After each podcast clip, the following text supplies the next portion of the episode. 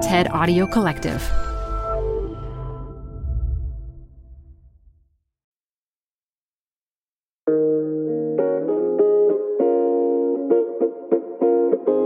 If you're a Marvel fan and got a chance to see the studio's Black Panther film back in 2018, you probably remember this one incredible car chase scene. Black Panther is racing down the streets of Busan, South Korea, looking for the bad guys. You know, classic superhero stuff.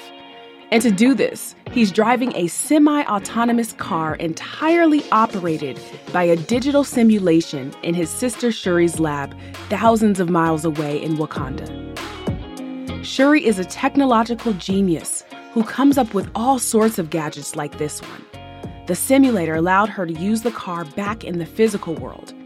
But in doing so, it also created a digital replica of the car, a digital twin, complete with a wheel and pedals and data operating in real time. A digital twin is what we call a virtual computer model of any physical item. We can digitally replicate everything from cars to planes to rocket ships to buildings. We've even created digital twins of forests and landscapes. Digital twins aren't functional yet. We're not going to be using them to go on superpowered car chases anytime soon, but these virtual computer models have the potential to predict how systems around us work. Why should we be paying attention to this technology? It's going to help us understand how things are built and how we can make them better. And it may even one day help us apprehend the bad guys. I'm Sherelle Dorsey, and this is TED Tech. Today, we'll learn from aerospace engineer Karen Willcox, who takes to the TED stage to introduce us to the potential of digital twins. She helps us imagine how one day this tech could eventually personalize all areas of our lives to help us make better decisions and predictions across complex systems.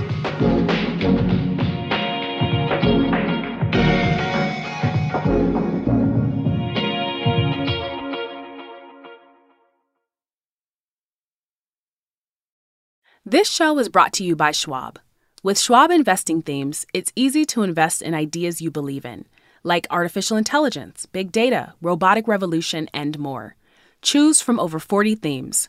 Buy as is or customize the stocks in a theme to fit your goals. Learn more at schwab.com slash thematic investing. Welcome to the Canva guided meditation for stress at work. Impending deadline? Generate Canva presentations in seconds. So fast. Brainstorm got too big? Ooh. Summarize with AI in a click. click, click. Writer's block? Release with Canva Magic Write. Magical. Stress less and save time at canva.com. Designed for work. Canva. You're growing a business and you can't afford to slow down.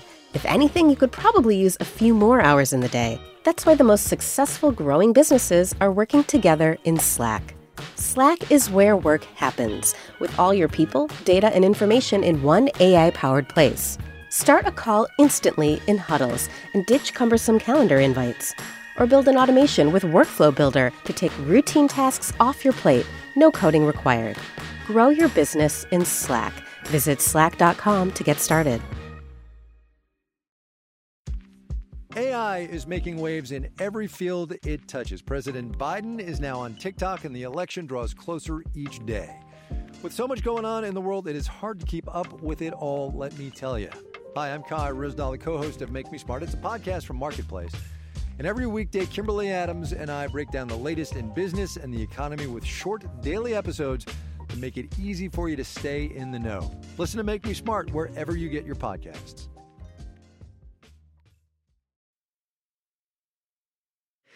All right, well, let's start with an easy question. How many of you are wearing a Fitbit or an Apple Watch or some other kind of health tracking device? And how many of you have got a smartphone with you here today? Maybe I should say, how many of you have not? The, fa- the fact that so many of us have these technological marvels in our pockets or on our body uh, is a sure sign of the revolution that's taken place in, com- in computing over the last decade. And I want you to think with me for a second about the elements of that revolution. So, first off, are the data. these devices are collecting data about our health, our movements, our habits, and more. And what's really important is that those data are not generic population data, but they're data that are personalized to us, each as an individual. Second, and just as important, are the models. Inside these devices are very powerful mathematical and statistical models. Uh, some of these models are learned entirely from data, perhaps a machine learning model that has learned to classify whether I'm running or walking or biking or sleeping. Uh, some of these models are based in physics, such as a physiological model that describes the equations that, uh, that represent cardiac function or circadian rhythm. And now, when, where things get really interesting is when we start to put the data and the models together. Mathematically, this is known as data assimilation. So we have data and we have models. With data assimilation, we start updating the models as new data are collected from the system. And we don't do this update just once, but we do it continually. So as the system changes, as I get older and my circadian rhythm or as my cardiac function is not what it once was, the new data is collected and the models are evolving and following along with me. Now, that data assimilation is really important because it's what personalizes the models to me. And that then gets us to the fourth element, which is the element of prediction. Now that I have these personalized models, it's so powerful because I can now get predictions or recommendations that are tailored to me as an individual and that are tailored to my dynamically evolving state over my life. So this, this what I'm describing, this uh, working together of data, data and models, is likely very familiar to all of you because it's been driving your personal choices in retail and entertainment and wellness for many years. But what you might not know is that a similar revolution has been taking place in engineering systems. And in engineering systems, the story is much the same. We have data, and we have increasing amounts of data as sensors have become smaller, lighter, cheaper, and more powerful. In engineering, we also have models. Our models are usually grounded in physics. These models represent the governing laws of nature. Uh, they're powerful models that let us predict how an engineering system will respond. So these models let us answer questions like Will the structure of the aircraft hold together on takeoff if I design it in this way? Or what happens if the aircraft wing gets damaged and I continue to fly it aggressively? Will the aircraft uh, hold together? And again, just like the Fitbit and the smartphone example, we can put the data and the models together to build a personalized model of the engineering system, a personalized model of the aircraft. And we call this personalized model a digital twin. So, what is a digital twin? It is a personalized, dynamically evolving model of a physical system. And I want you to think about the digital twin of of my aircraft. So, as I create that digital twin, I'm going to be uh, collecting data from the sensors on board the aircraft. I'm going to be collecting data from inspections I might make of the aircraft. And I'm going to be assimilating that data into the models. And what's really important is that I'm not building a generic model of just any old Telemaster aircraft. I am building a personalized model of the very aircraft that is right now sitting in my garage down the road in South Austin. And so that digital twin will capture the differences, the variability from my aircraft to, say, my neighbor's aircraft. And what's more, that digital twin will not be static. It's going to change as my aircraft ages and degrades and gets damaged and gets repaired, we will be assimilating data all the time, and the digital twin will follow the aircraft through its life. So, this is incredibly powerful. I want you to imagine now that you're an airline, or uh, maybe in a few years' time, you're an operator of a fleet of unmanned cargo delivery drones. And imagine that you were to have a digital twin like this for every vehicle in your fleet and think about what that would mean for your decision making. You could make decisions about when to maintain any one aircraft depending on the particular evolving state of that aircraft. you could make decisions about how to optimally fly an aircraft on any given day, given the health of the aircraft, given the mission needs, uh, given the environmental conditions. It would really let you optimally manage that uh, fleet of aircraft. So, uh, this, this idea of a digital twin is pretty neat. The term digital twin was coined in 2010 in a NASA report. But the idea, this idea of a personalized model combining models and data, uh, go, is much older. And many people point to the Apollo program as being one of the places where digital twins were first put into practice. So, in the Apollo program back in the 60s and the 70s, NASA would launch Apollo spacecraft um, up into space, and they would also deploy a simulator, a virtual model on the ground in Houston to follow along on the mission. And now this became very important and it became very useful in the Apollo 13 mission. And again, perhaps you all know the story because we've seen the movie. In the Apollo 13 mission, the spacecraft suffered a malfunction. It was very badly damaged. It became stranded up in space. And so the story goes that NASA were able to take the data from the real aircraft, the physical twin stuck up in space, feed it into the simulator, into the, the virtual models on the ground in Houston, do the data assimilation, dynamically evolve the simulator so now that it represented the conditions of the damaged spacecraft, and then use that simulator to run predictions and ultimately guide the decisions that brought the astronauts back home safely. So, more than 50 years later, this idea now has a really great name, the name of digital twins. And what's really exciting is that it's moving well beyond just aerospace engineering. So, in our engineered world, we're starting to see digital twins of bridges and other civil infrastructure for structural health monitoring and predictive maintenance. Uh, we're starting to see digital twins of buildings for energy efficiency, digital twins of wind farms to increase efficiency and to reduce downtime.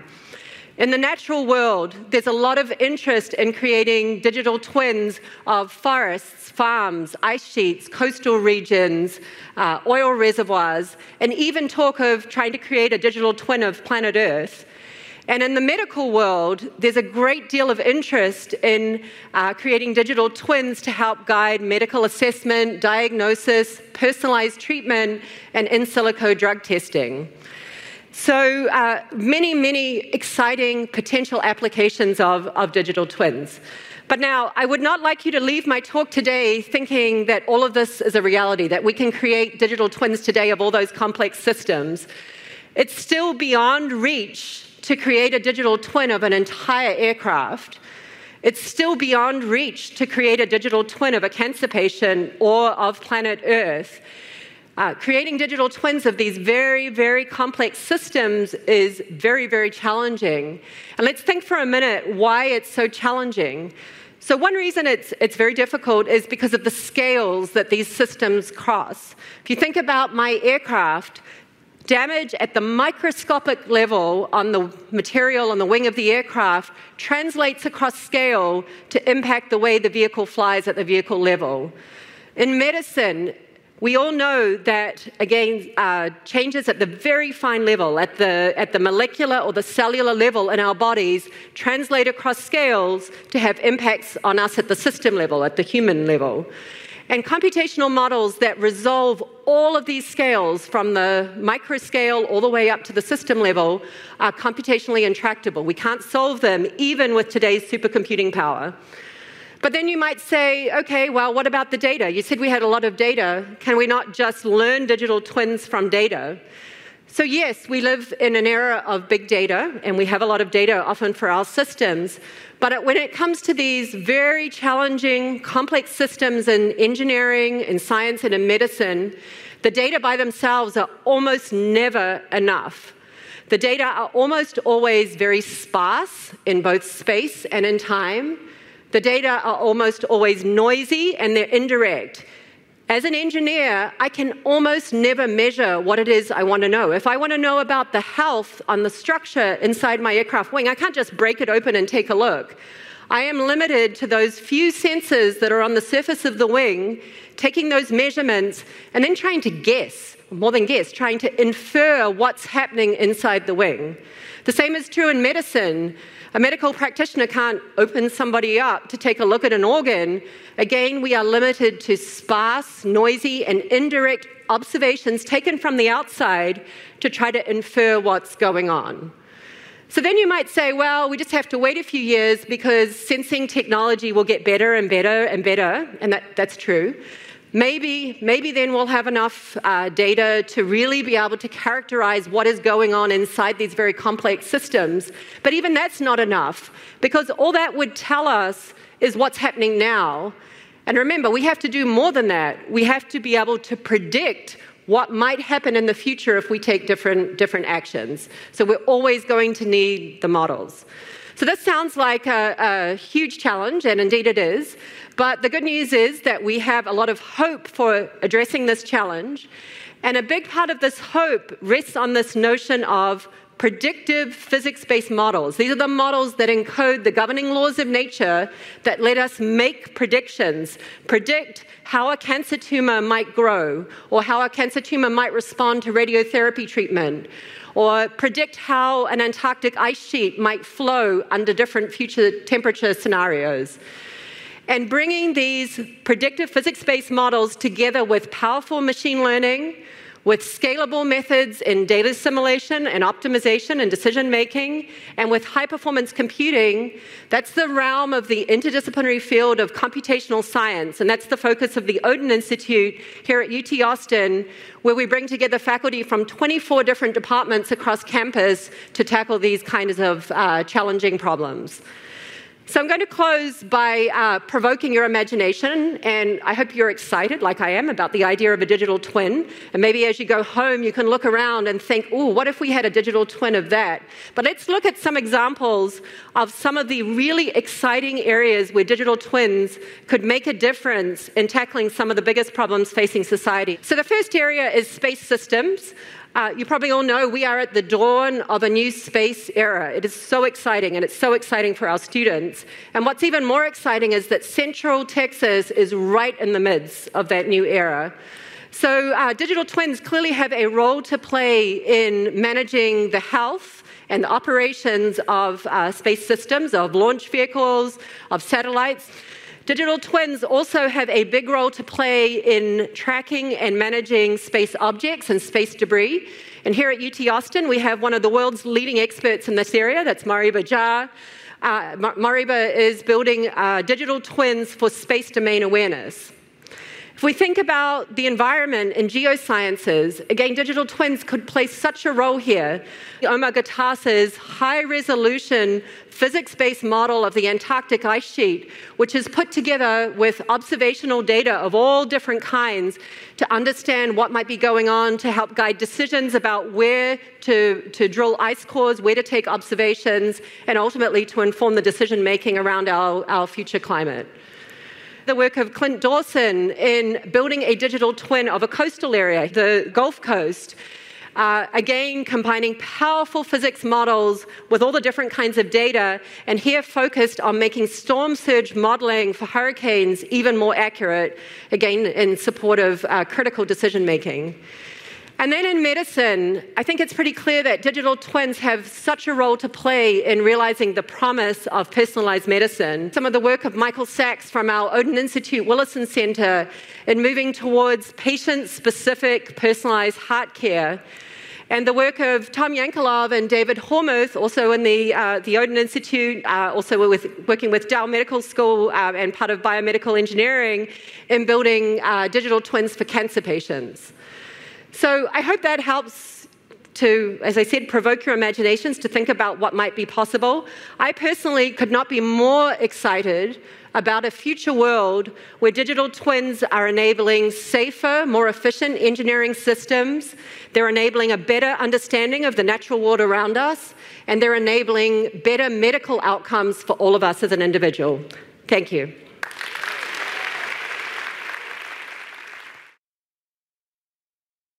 Canva presents stories to keep you up at night. It was an ordinary workday until The Singapore presentation is at 3 a.m. the office was shocked. But That's when we sleep.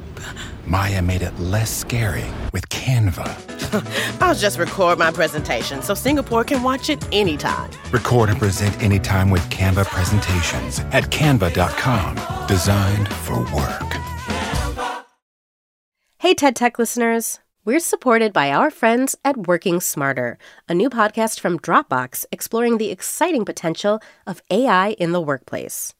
Working Smarter talks with founders, researchers, and engineers about the things they're building and the problems they're solving with the help of the latest AI tools.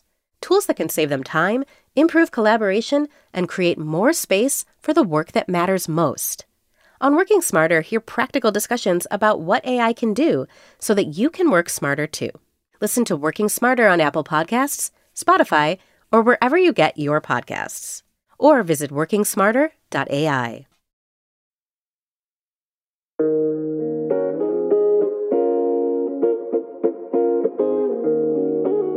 All right, that's our show. Thanks for listening. TED Tech is part of the TED Audio Collective. This episode was produced by Nina Lawrence, who also wrote it with me, Sherelle Dorsey. Our editor is Alejandra Salazar, and the show is fact checked by Julia Dickerson. Our production coordinator is Farah DeGrunge. If you're enjoying the show, make sure to subscribe and leave us a review so other people can find us too. I'm Sherelle Dorsey. Let's keep digging into the future. Join me next week for more.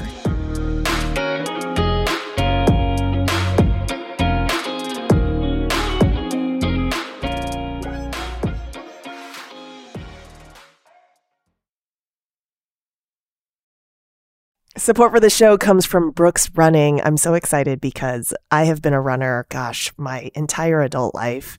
And for as long as I can remember, I have run with Brooks running shoes. Now I'm running with a pair of Ghost 16s from Brooks. Incredibly lightweight shoes that have really soft cushioning. It feels just right when I'm hitting my running trail that's just out behind my house. You now can take your daily run in the better than ever Go 16. You can visit brooksrunning.com to learn more. Support for TED Tech comes from Odoo. What is Odoo? Well, Odoo is an all in one management software with apps for every business need. Odoo has apps for CRM, accounting, sales, HR, inventory, manufacturing, and everything in between. And they're all in one, easy to use software. And the best part about Odoo?